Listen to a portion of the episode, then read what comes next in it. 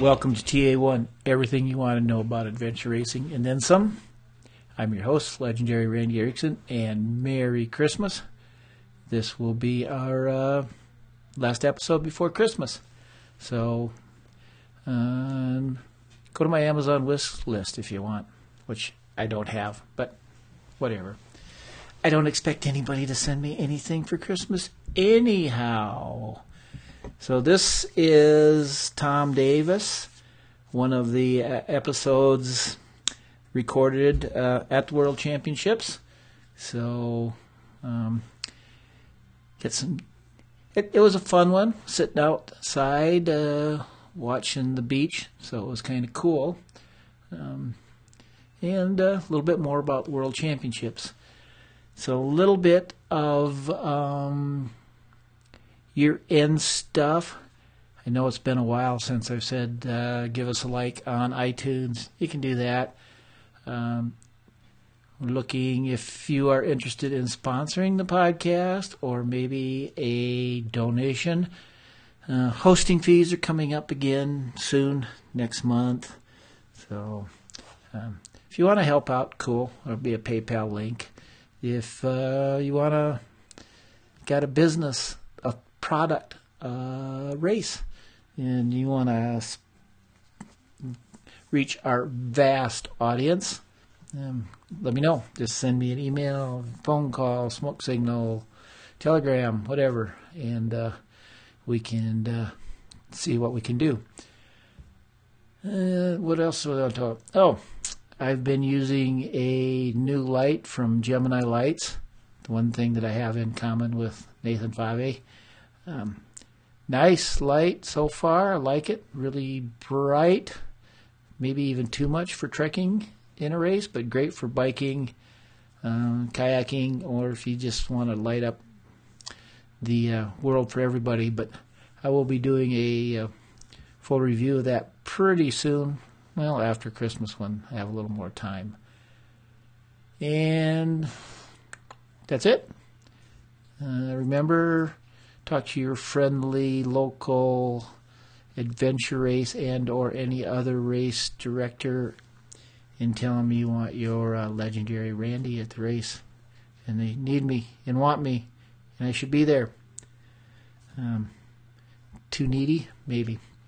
Anyway, thanks for listening.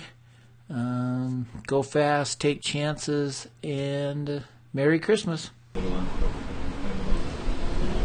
All right. I take this with.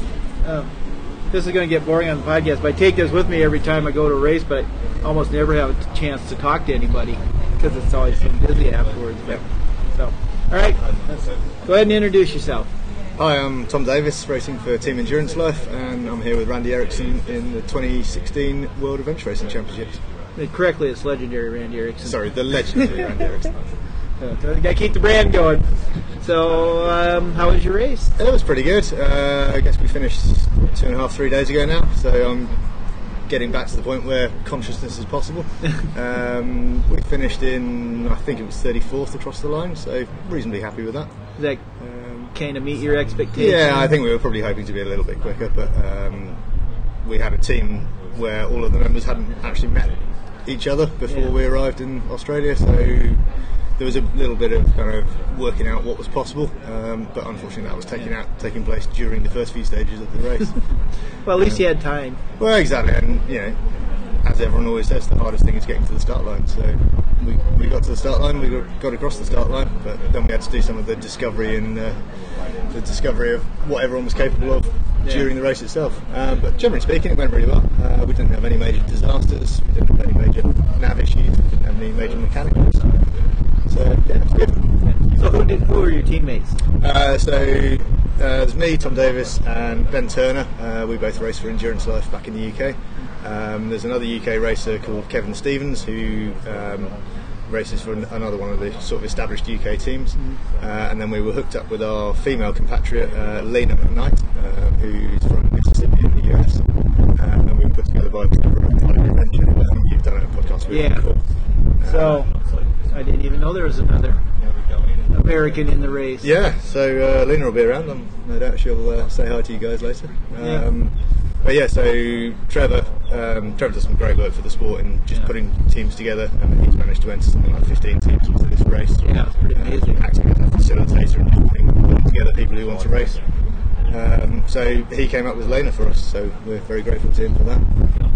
Um, how how do I put this? Was there a little trepidation not knowing your teammates going into the race, or do you think everybody was experienced enough or on the same footing of experience? Well, I think um, the three guys we we all know each other from the UK. Uh, ben and I have raced together many times in the past. Um, Kevin and I have raced against each other many times in the past. We're never actually It's almost team. the same as racing with somebody. Yeah, pretty much. Um, Kevin and Ren, Kevin and Ben raced together in Godzone this year, so they knew each other well. So it was mainly about uh, how Lena fit into the team, um, her level of experience, her fitness, and so on. And you, you can do so much over phone and Skype and email, but until you actually see someone in real life, it's, it's, it's kind of difficult. Yeah. Um, so it went pretty well. Um, she, I think, probably had a little surprise in the first opening few stages as, as to just how fast we went off the line. Yeah. Um, and we had to do a bit of a rearrangement of sort of kayak seating, but we- so we ended up putting her with the strongest paddler in the Yeah. team, um, and then we reassigned some sort of, you know, changed the weights from one person to the other so she could travel a bit quicker, Mm-hmm. um, and that all seemed to help really well. So, so yeah, it worked well. So it's um, been having a little bit of this discussion with people, but uh, we decided that a week in an AR is like a year. So what it'd take you a year to get to know with most people, you know now. Yeah, you know most people's deep dark secrets within the four days of a race, don't you? Yeah, do. um, I, I guess it's just one of those high pressure environments. You, you get to see people at their best and at their absolute worst. Yeah. You know, when they're tired, cold, hungry, under stress, under pressure. Uh, some people step up to the mark, and some people kind of retreat into themselves and, Yeah. and wait to be helped. Um, luckily, I'd say that everyone on our team really stepped up, um, Yeah. especially Lena. You know, she didn't she didn't know us. She was she you know put us in a position of trust, I guess. Yeah. Um, she wasn't entirely comfortable with some of the things that we were doing. You know, the rapids at night were uh, were a particular low light for her, I guess. She was uh, she was pretty nervous about that, but Yeah. certainly Ben on our team is uh, is a very good whitewater guy, um, and he was able to just say, look, just do this, do that, And keep paddling, everything will be fine. That's cool. Well, and, and you know that she has has to have a certain mindset to show up in Australia and race with three people that she doesn't know. So she, she is one tough lady. I'm, Yeah. I'm very, very impressed with, with what she what she managed during the race. You know, it, it was way outside of her comfort zone, and we were going faster than she was comfortable with. Yeah. But she didn't men- she didn't mention quitting once. Just got her head down and got on with it. Yeah, well, that's uh, that's that's the way you guys are. so did you did you have a particularly good and bad point in the race personally? Um, I guess starting off with the bad point, the, the long trek up through the castle. Um, we were moving pretty slowly on the on the climb up to the castle, and then in that section between the castle, where you're going over the saddle and ran through Monolith Valley, um, we were moving really really slowly. We were struggling to find the, the path. We were, we'd got into that zone where you're not allowed to camp overnight. Um, so it was a question of having to keep moving, but people were getting pretty tired, you know, sleep on their feet, tripping over. And just looking at the pace we were making, I just thought, oh, we're going to be up here for 36 hours or so. Um, so, luckily, Ben, we put Ben on the maps because I was pretty tired, um, and he did a great job of finding the path. And, yeah, it was difficult because the route shown on the maps is pretty much purely indicative of where the trail might run in real Yeah. life. Um, and it's you know it's it's head high, thick bush up there. So when you do stumble on the trail, it may be running east west, and you're expecting to run north south. Uh, but what it's actually doing is running east west for 50 yards, just to get around some unseen, unseen obstruction in the bush, and then it'll actually go back to north south, and then it'll go east west again. Yeah. Um, so actually, kind of determining the overall direction of travel when you're on a trail is, pretty tough. Uh, but we managed to push on. We got through to, um, I reckon it was about three yards the other side of the uh, no camping line, and pretty much immediately put a tent up. Um, and that, after four hours sleep, then pretty much translated into the best part of the race because we woke up at seven after maybe three and a half hours sleep. put the tent zip up, zip up, and it was just glorious. You know, it was one of the most stunning views during the race. Just surrounded by mountainous peaks, um, crystal blue sky. Everyone felt better having had some sleep and some food, and they were just Yeah. raring to get at it. The sun, sun always makes a huge difference. Oh, yeah. You know, uh, that's the rule of adventure racing: is never make a decision in the dark. Absolutely, absolutely. If you we- can ever make it to sun sunrise, We, thought, we, we saw a few teams having uh, big arguments um, at one of the transitions. I think one of the guys wanted to pull out. Um, then you know, it was 3 a.m. It was raining. It was cold. And it- the, the, the girl Everybody argu- wants to pull yeah, out, the yeah. girl arguing with him turned to us as kind of like moral support and said, "Look, tell him, tell him." and we said, "Well, we don't even know what this is about, but what we would say is, you know, don't make the decision now. Get some sleep." yeah, come back to it in the morning. You, you're so far ahead of the short course cut-off. You've got time to sit and rest and think about it. yeah. Well, it, it's, it was a pretty generous cutoff, so I think. I mean, I've talked to a few teams that had some issues, and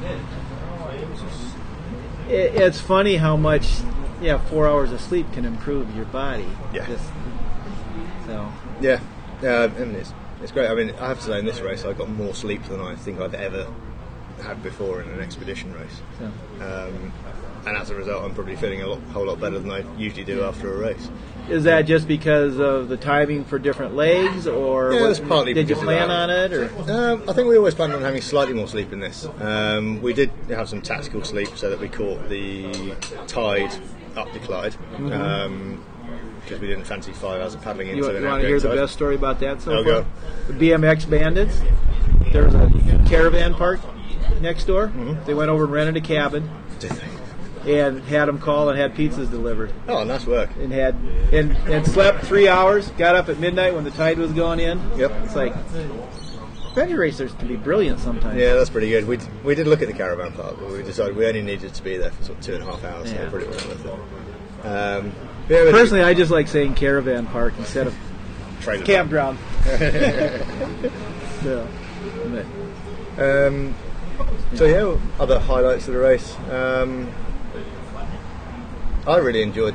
I was surprised actually. I really enjoyed the pack rafting section. Um, Yeah. It's it's not something I've done before, and I've always been a bit dubious about introducing pack rafting into adventure racing. Mm-hmm. Um, I think it's it's another barrier to entry in terms of true, equipment cost. Um, you know, the things are heavy and bulky, and they take up a lot of your baggage allowance. Um, but I think for this race, it worked really, really well. Um, Yeah.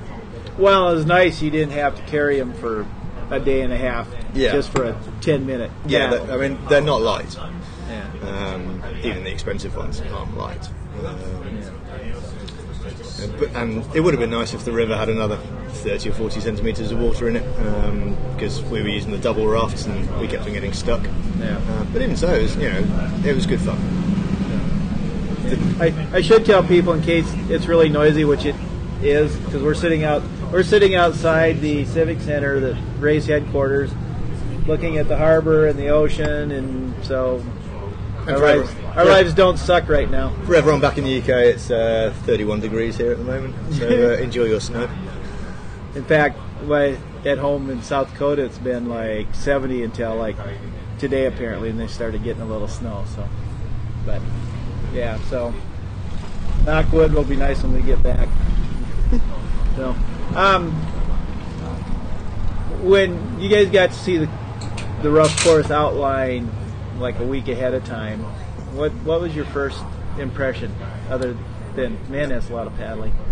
Yeah, a, a there was a lot of paddling. Um, we had pretty much predicted most of it, I guess. Um, I'm actually living in Sydney at the moment for six months, um, so I've got a bit of knowledge of the of the local area, um, and through a few guys at work who are keen outdoors guys. You know, when they first released a course outline, I said, where can you go caving, followed by spending 100k on a river? And they were like, oh, Bungonia and then down to Shoalhaven. Yeah. So we'd kind of worked out, you know, roughly where the Yeah. course was going to go. Um, Well, and if, if you can figure out that little piece of course, then you know that it's got it's probably going to which direction it's going to run, and it doesn't help. I have to say, yeah, it doesn't Yeah, help knowing where it's going to go. you But still gotta get there. You still got to get there, and you've still got to navigate your way around it. But um, I thought it was, it was a good course. I thought it was maybe a touch short. Um, especially on the trekking sections. I kind of would have I would have expected to have that course, but with another long trekking leg thrown in. Um, Well, I don't. I think there was some talk that some people said like if that if that trek had been another six or eight hours, it could have made a huge difference Yeah. in the race.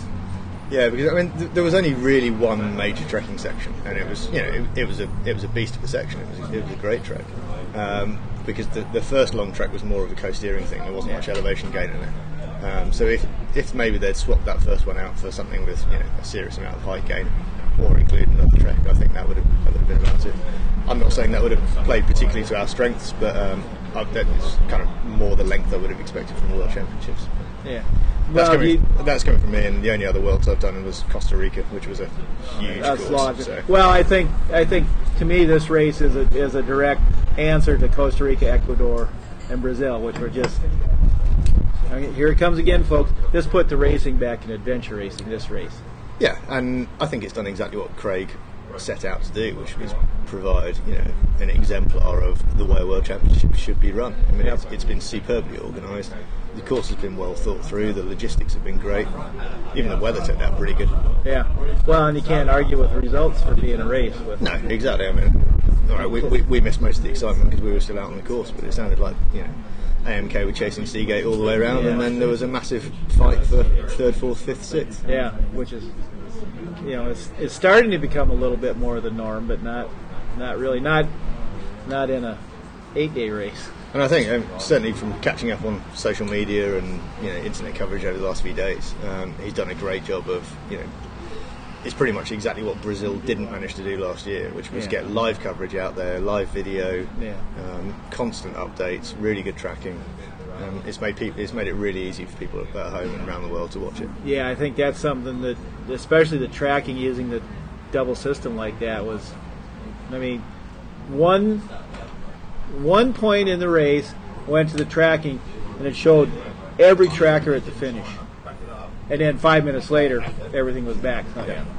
What who knows what that was, but they had to reboot the system. So, but and it and it worked when you needed it. It's like, Yep. all right, they're going to be here soon. Oh, the tracker dropped out. Yeah. You know, God, I hate, there's nothing worse than that when you're watching. No, I mean, I've, I've family and friends have all said it was, you know, the coverage was really good. We were able to log on anytime and see exactly where you were, how long you had to go, Yeah, what you'd been up to. Yeah. So, so what's what's your background? What got you into this? Um, I started out racing about five or six years ago, I guess, um, and I got into it through a corporate adventure race. Really? Um, yeah, I mean, I, I've been living a fairly unhealthy lifestyle, I guess, smoking and drinking and, you know, generally having fun during my 20s. Got to my 30s, thought I'd probably better clean my act up a bit. Um, the smoking on the head, took up running. Um, and then someone at work said, oh, you should come and do this adventure race. Didn't really know what it was. Um, and it was it turned out to be quite a big thing in the in the UK. It was sponsored by Microsoft, and you know, a hundred of the UK businesses Really? took place, took part in it. And it was kind of like an it was kind of like a normal adventure race, but with added mental toughness. So rather than just dipping control You had to write points- some code in the middle yeah, of the you race? Had, yeah, write code or solve puzzles or you know checkpoints varied in value according to what time you got them at. So you had to work out what orders to do them in, that kind of thing. So I did. I ended up doing that for about two or three years, and we ended up doing fairly well at it. I think we came second one year. We never quite managed to win it. Um, but we started doing sort of more normal adventure races as a, you know, just short sprint races as training for that.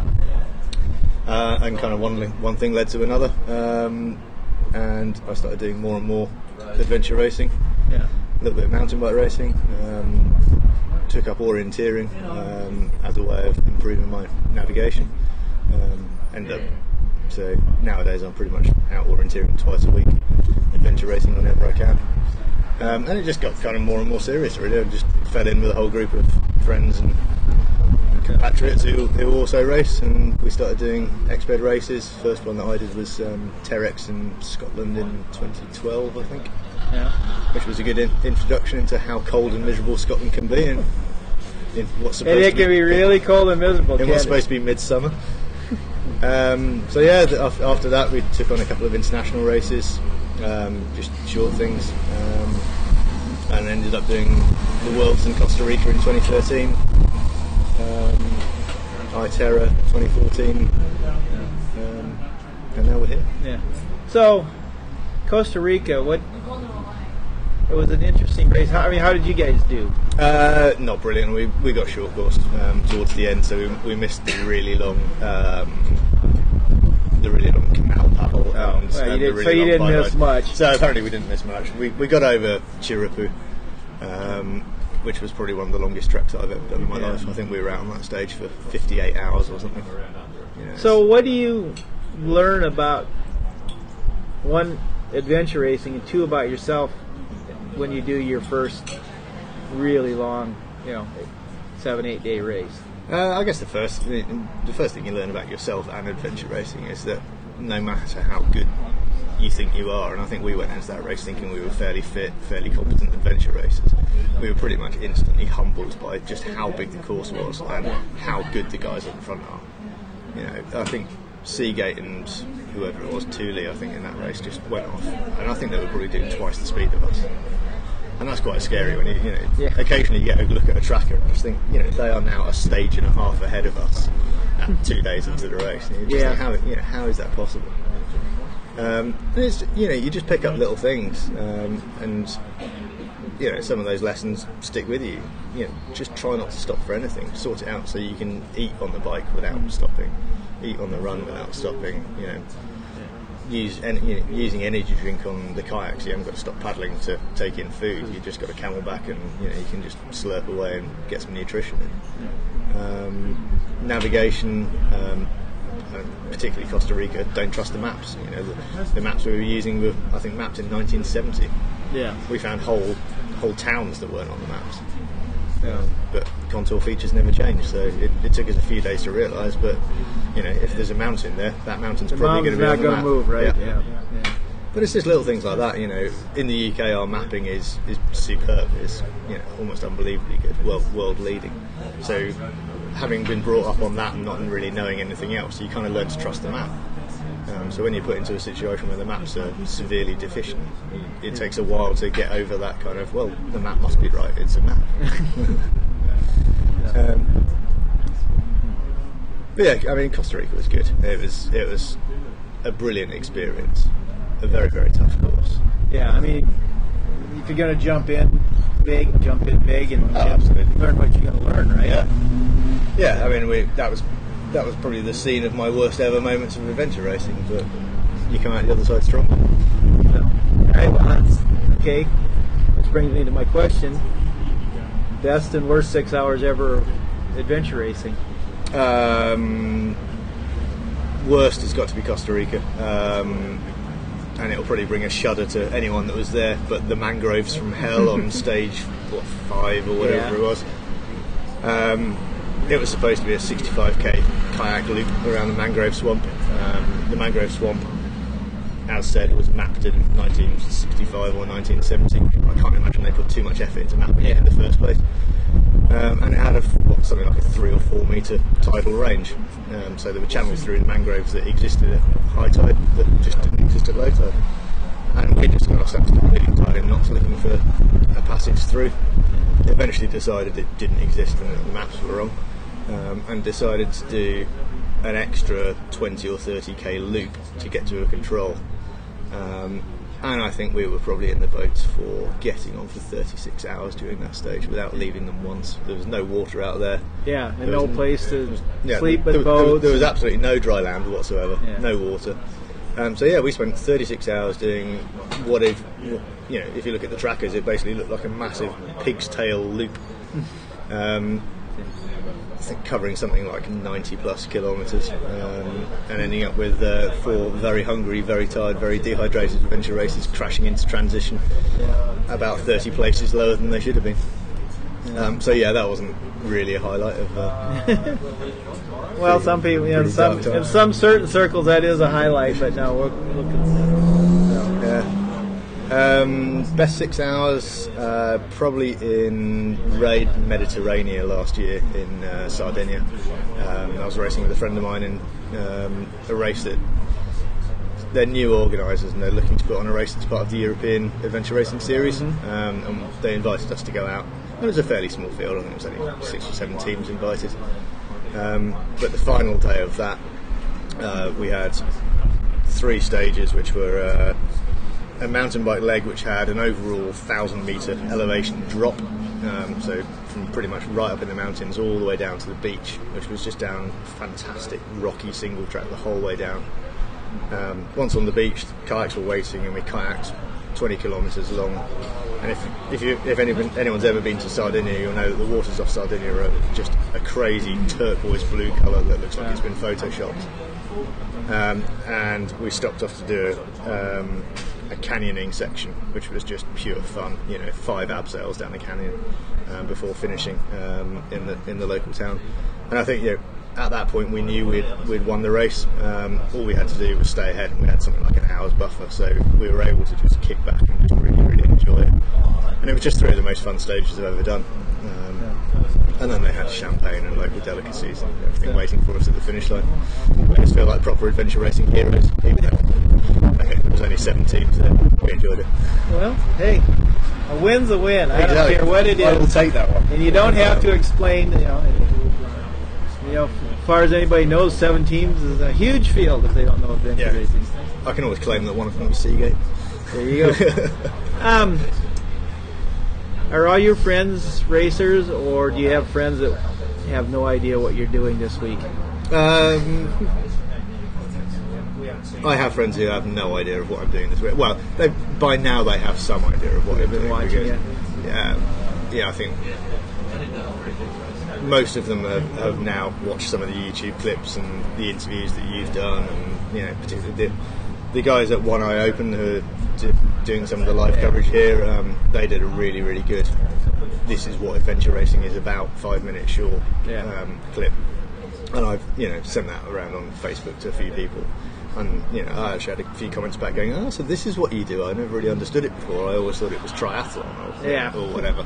Which is one of those Oh, classic. are you classic are you doing one of those mud runs? yeah, exactly. That kind of thing. Makes you want to bang your head off the wall.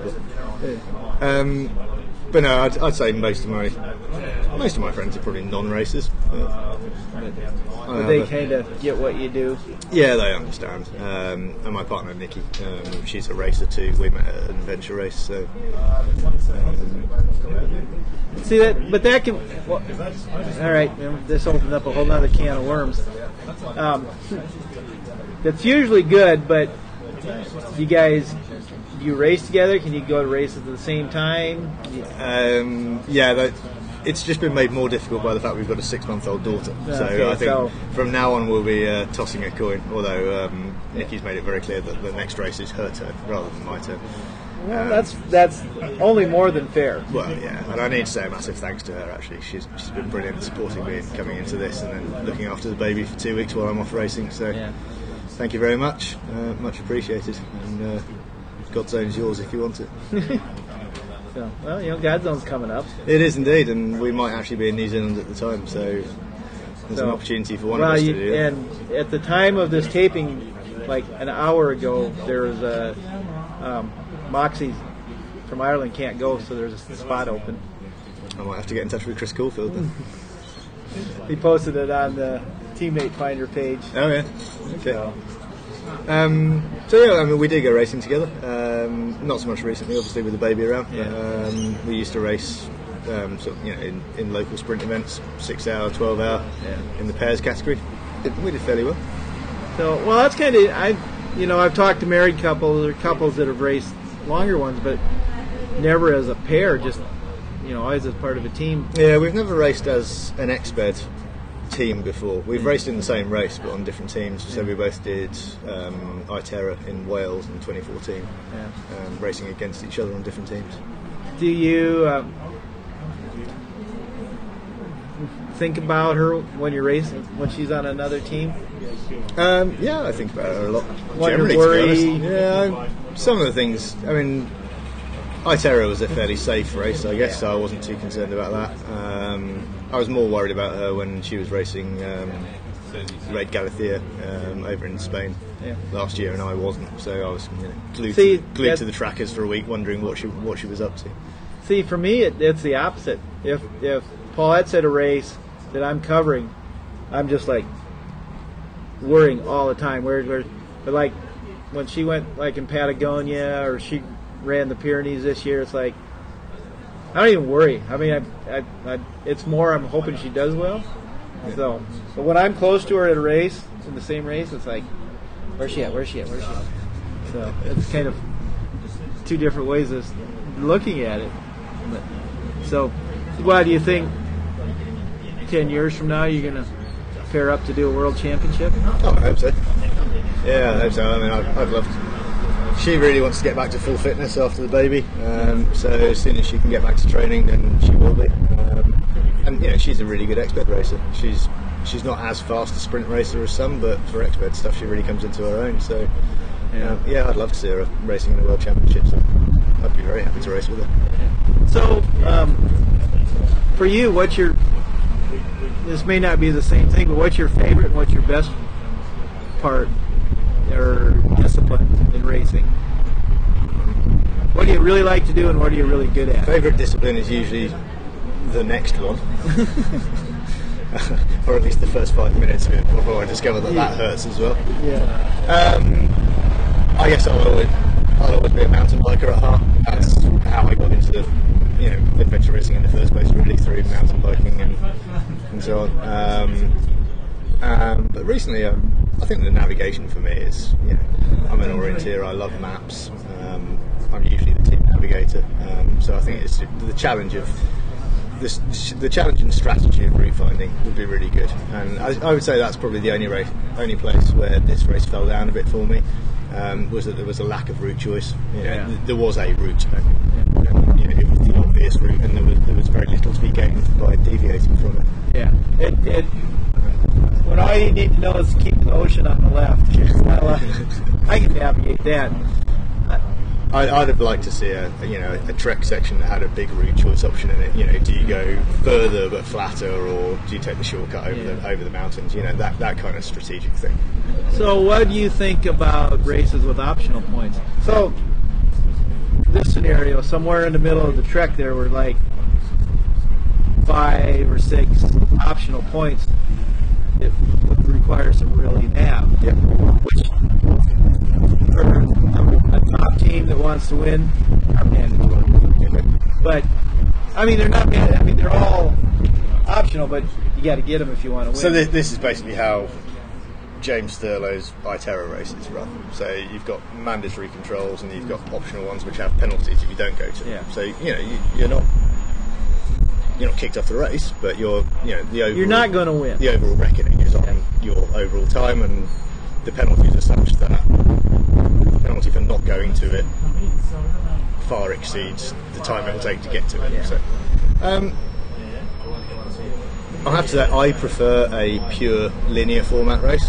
Um, I think the sort of semi-score format causes its own problems, and I think, as anyone that watched ITERA in Ireland knows, as soon as you have to start changing the course, Yeah. it becomes a little unfair on teams that have already expended effort to get optional controls. Um, if later, you know, you can have a strategy where if you're strong on mountain biking but not strong on paddling, you could drop some early paddle controls to focus your effort on the mountain bike stage. If that mountain bike stage then gets gets cancelled, then it leaves you at a massive disadvantage.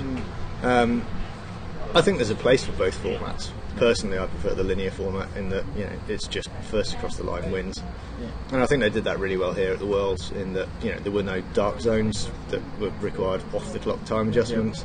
You know, okay, okay, there was a dark zone where you weren't allowed to paddle, but you were allowed to move, Yeah. and I thought that was a, that was a great compromise. Yeah.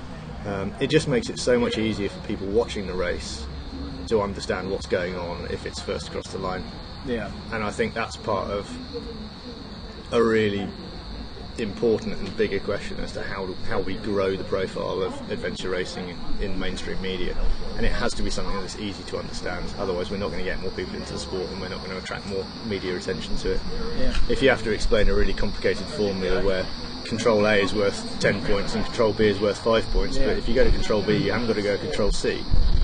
It just loses people. Yeah, that's a that's a really good point. Yeah, that's from a spectator's point of view. Yeah. Yeah. I mean, I, you look at some races. I mean, I think the European Championships was one of them. You know, it, it's just too complicated for people to understand, and that's coming from a racer. You know, Yeah. I, I kind of I, I looked at the dot watching, and I, ju- I couldn't tell who was in front, and the scoreboard wasn't being. I think it was being updated using geofencing, which works reasonably well, but only if your tracker happens to update while you're within 150 metres of the control. Yeah. So the, the scoreboard was out of date, and it was you know they had 35 teams, and the tracker site wasn't great, and I just gave up on it in the end. I was just, well, if I can't understand it, no one else has got a hope. Yeah. You know, the friends, friend, friends and family are just going to look at this and go, I have no idea what's going on, Yeah. and that's bad for the sport. Yeah. It's. Yeah. Maybe they just need. I don't know. This one worked good, so I maybe maybe they finally have found the, Yeah, the magic formula. I, I can understand why score formats exist, um, and I think there's a place for them. Um, and not every race organiser is prepared to do what Craig's doing here, which is to keep a course open for eight days, Yeah. which is twice as long as the quickest team takes to go through. Yep. I mean, it requires a huge amount of effort and extra logistics, and you're keeping transitions open for five days, where in a score format you may only have to keep them open for two. So Yeah. I can understand why race organisers do it, but for me and for the sport, I think the linear format is best. Yeah. But like um, one of the things I think you could do and probably should do for the World Championships is introduce some kind of qualification to ensure that the teams here are reasonably competent to maybe lessen the spread between the front of the field and back of the field. And, Yeah, just something like. But two- but look at this. I mean, there's only like three short course teams, yeah, true. and, and there's going to be two that probably aren't going to make the finish. So, Yeah.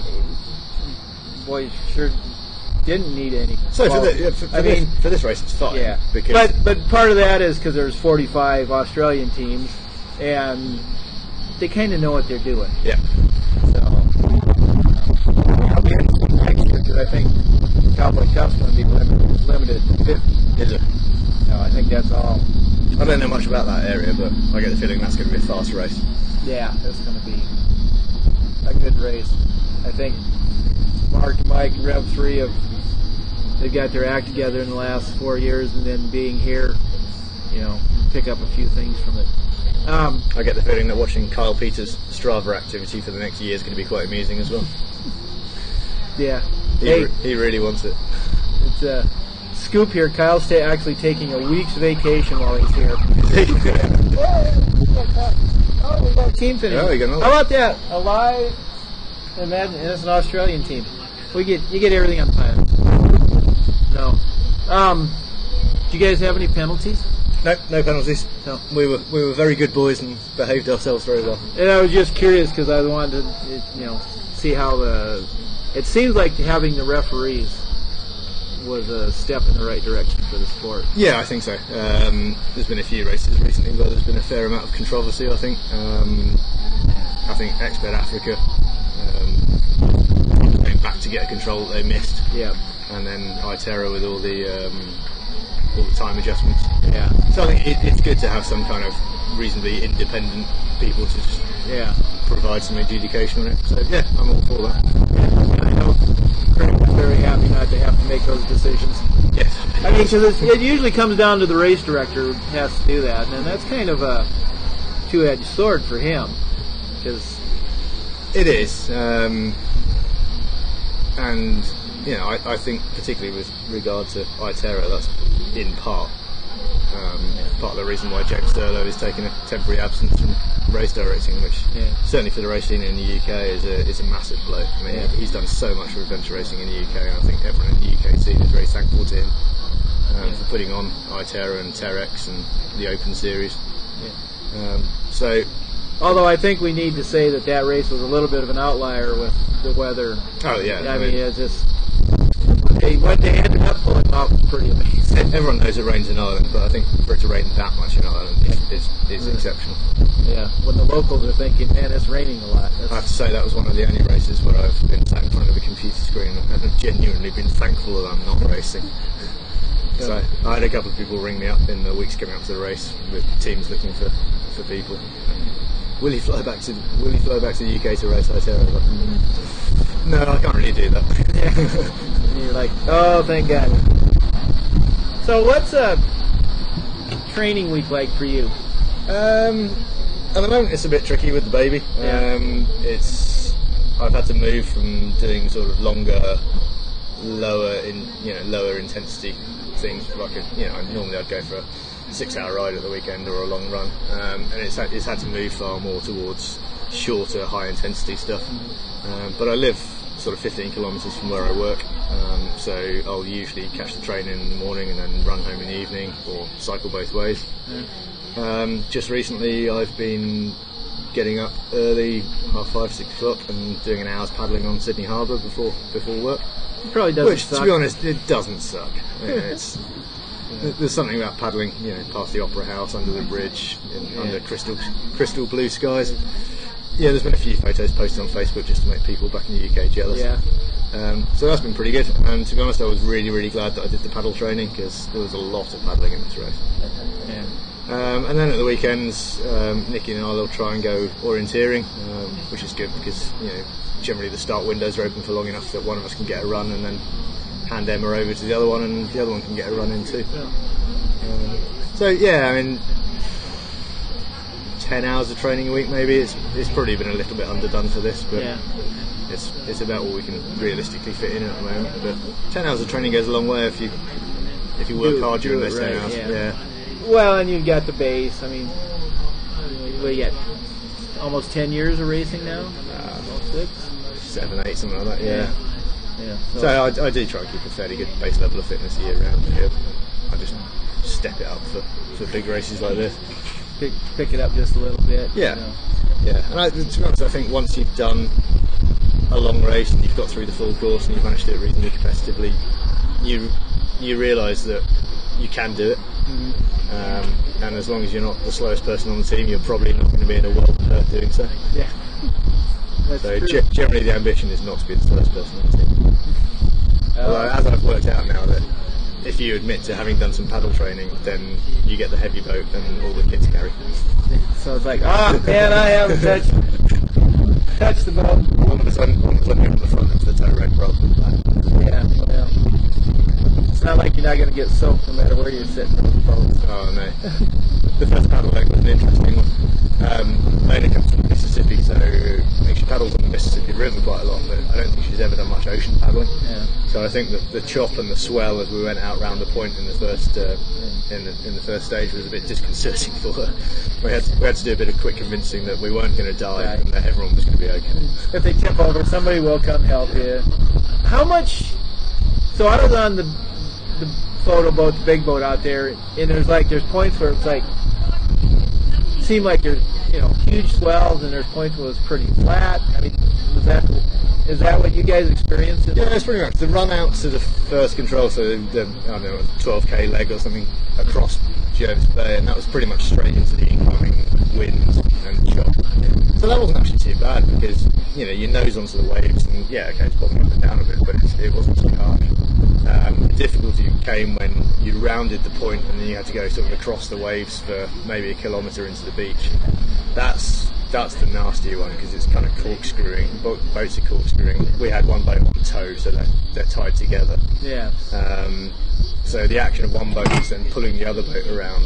Um, that was a bit more uncomfortable, and um, you're also you're trying to find that balance between taking the racing line and not being too close to the rocks because there was some fairly big breakers breaking onto the rocks. Yeah. I think that's where Thule came a bit unstuck, from what I heard. Didn't they try and shoot a gap between the rocks and uh, it all Oh, went probably on that little point. Yeah. yeah, that would be. Yeah, we, I mean, we looked at it. I was for it. The other three were back paddling at the time. There's no way we're going to do that. But I mean, how much time would that really have saved you? Ah, not very much. Three minutes maybe. yeah, in a but, if, five-day race. but if you're right at the pointy end of a, Yeah, the that's true. competition Yeah. uh, and it's the first day and your blood is up, then three minutes makes a big difference. Can you, were you guys affected by that? I mean, I think I don't think you can be. If that start, you got to just be going cranking and cranking, and it, you're telling yourself, "We're going to be out of here five days. Why are we battling? Why are we redlining right now?" It's impossible not to do.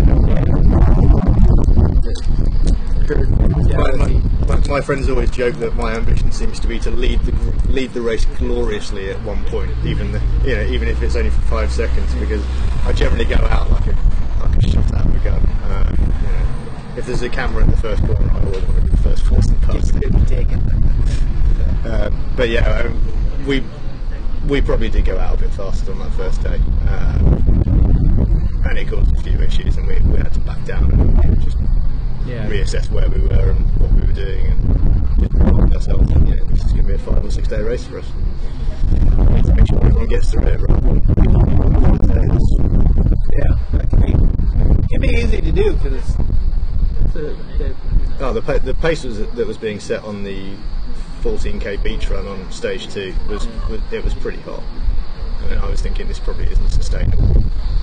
We, were, we had people on tow. We were you know swapping backpacks between each other. It was just like hang on, we're an hour you know Yeah. an hour and a half into a beach run, which is only five hours into the race. yeah. Yeah, we, we should, probably need to just you know, cool down a bit. a person should probably just like, hey guys, let's just stop and sit for five minutes, and, and maybe maybe that'll get you out of that race mode for a Yeah. little while. But but so it's pretty amazing.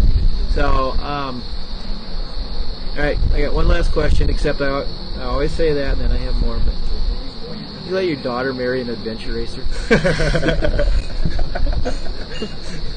It depends which team he was from, I guess. yeah, I would. Um, you know, I, I hope she grows up to be an adventure racer. Um, I think we're going to certainly try and put her through as much outdoor activity as possible. I mean, my, my parents were perfectly happy when I was a kid to let me roam around in the woods and go out on bikes. Yeah. And, you know, I think that gave me a level of independence and self-belief uh, that I'd certainly like her to have. And, uh, you know, adventure racers, they tend to be pretty cool people. So They can be. So see, here we go again. Um, so why are you in Australia? Um, my company asked me to come out and help with a big motorway tunnel project they're building in Sydney. So they're building a new nine kilometre long um, motorway tunnel from the airport out to beyond the western suburbs to try and alleviate some of the massive traffic problems. And apparently I had the right things on my resume, so I got a phone call out of the blue one day and uh, someone saying, "Would you like to work in Australia for six months?" To which the answer was, "Well, let me think about that for a minute." Yes. Yes. So then that's up, I'll. I'll just check the dates of the World Championships. Oh yes, yes, I would. Um, and kind of why I ask that is because kids here do stuff. Yeah. Like, I mean, I've seen the school kids going down to fish in the middle of the day. For, is it like that in England? If you go back there, I mean, will she have your daughter have the same opportunities there? You think to uh, be to I be a think- Nazi adventure racer? I think sports in Australia is a massive thing. It's probably bigger than it is in the UK, uh, or at least it's bigger in, in different ways. Um, mass participation sports here are, are huge, and I think to some extent the climate and the location, you know, particularly around Sydney, we, you know, we see kids going sick. Hey, that's it. you're on the podcast now. Now you don't have an excuse to have a real episode. See you later. So yeah, I mean, we, we see kids going surfing before school. You know, Yeah. little kids of you know, 10 and 11 carrying their surfboards along the street at 6 a.m. to go surfing before school.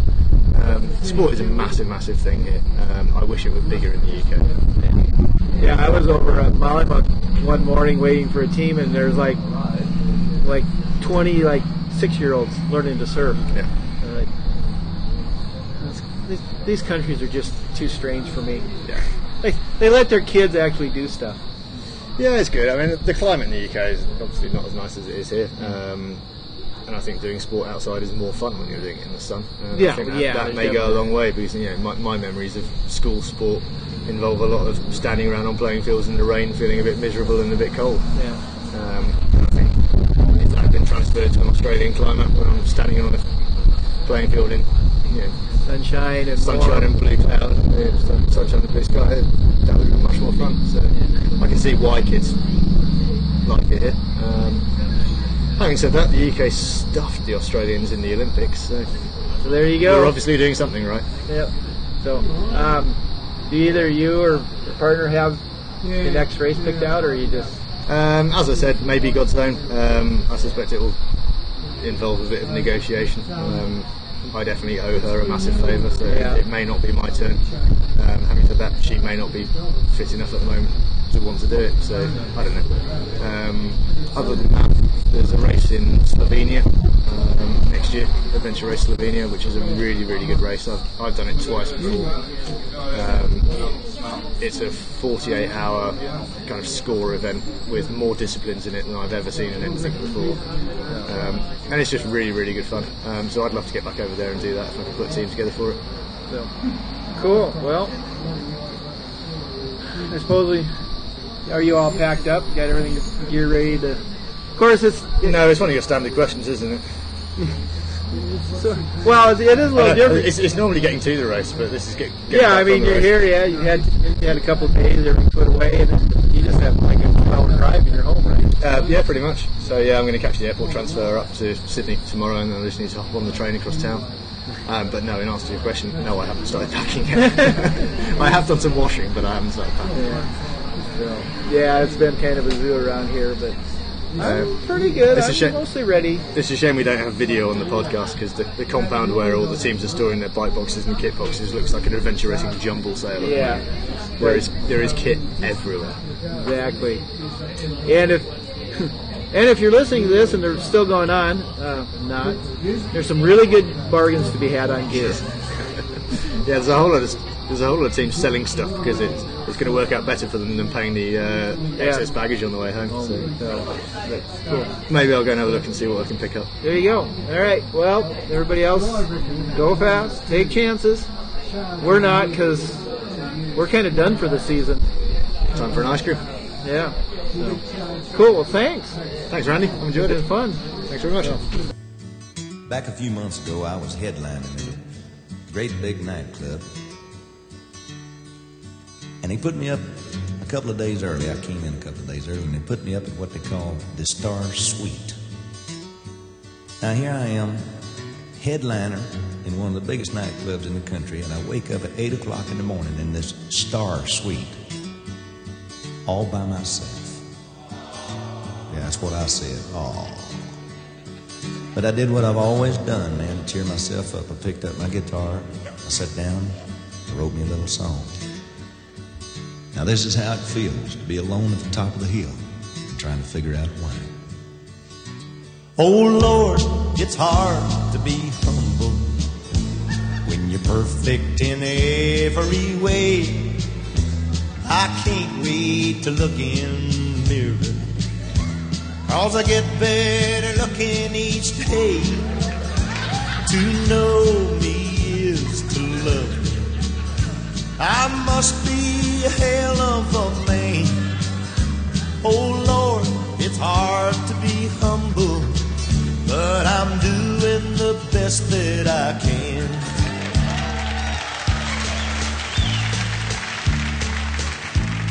I used to have a girlfriend but I guess she just couldn't compete with all of these love starved women keep clamoring at my feet. Well, I probably could find me another, but I guess they're all in awe of me. Who cares? I never get lonesome, cause I treasure my own company. Oh, Lord, it's hard perfect in every way. Can't wait to look in the mirror. Can't wait to look in the mirror. Help me out now, come on. I get better looking each day. To know me is to what? To know me is to love me. Must be a hell of a man. I must be a hell of a man. Oh Lord, it's hard. Lord, it's hard to be humble when you're doing what? We're doing the best that we can.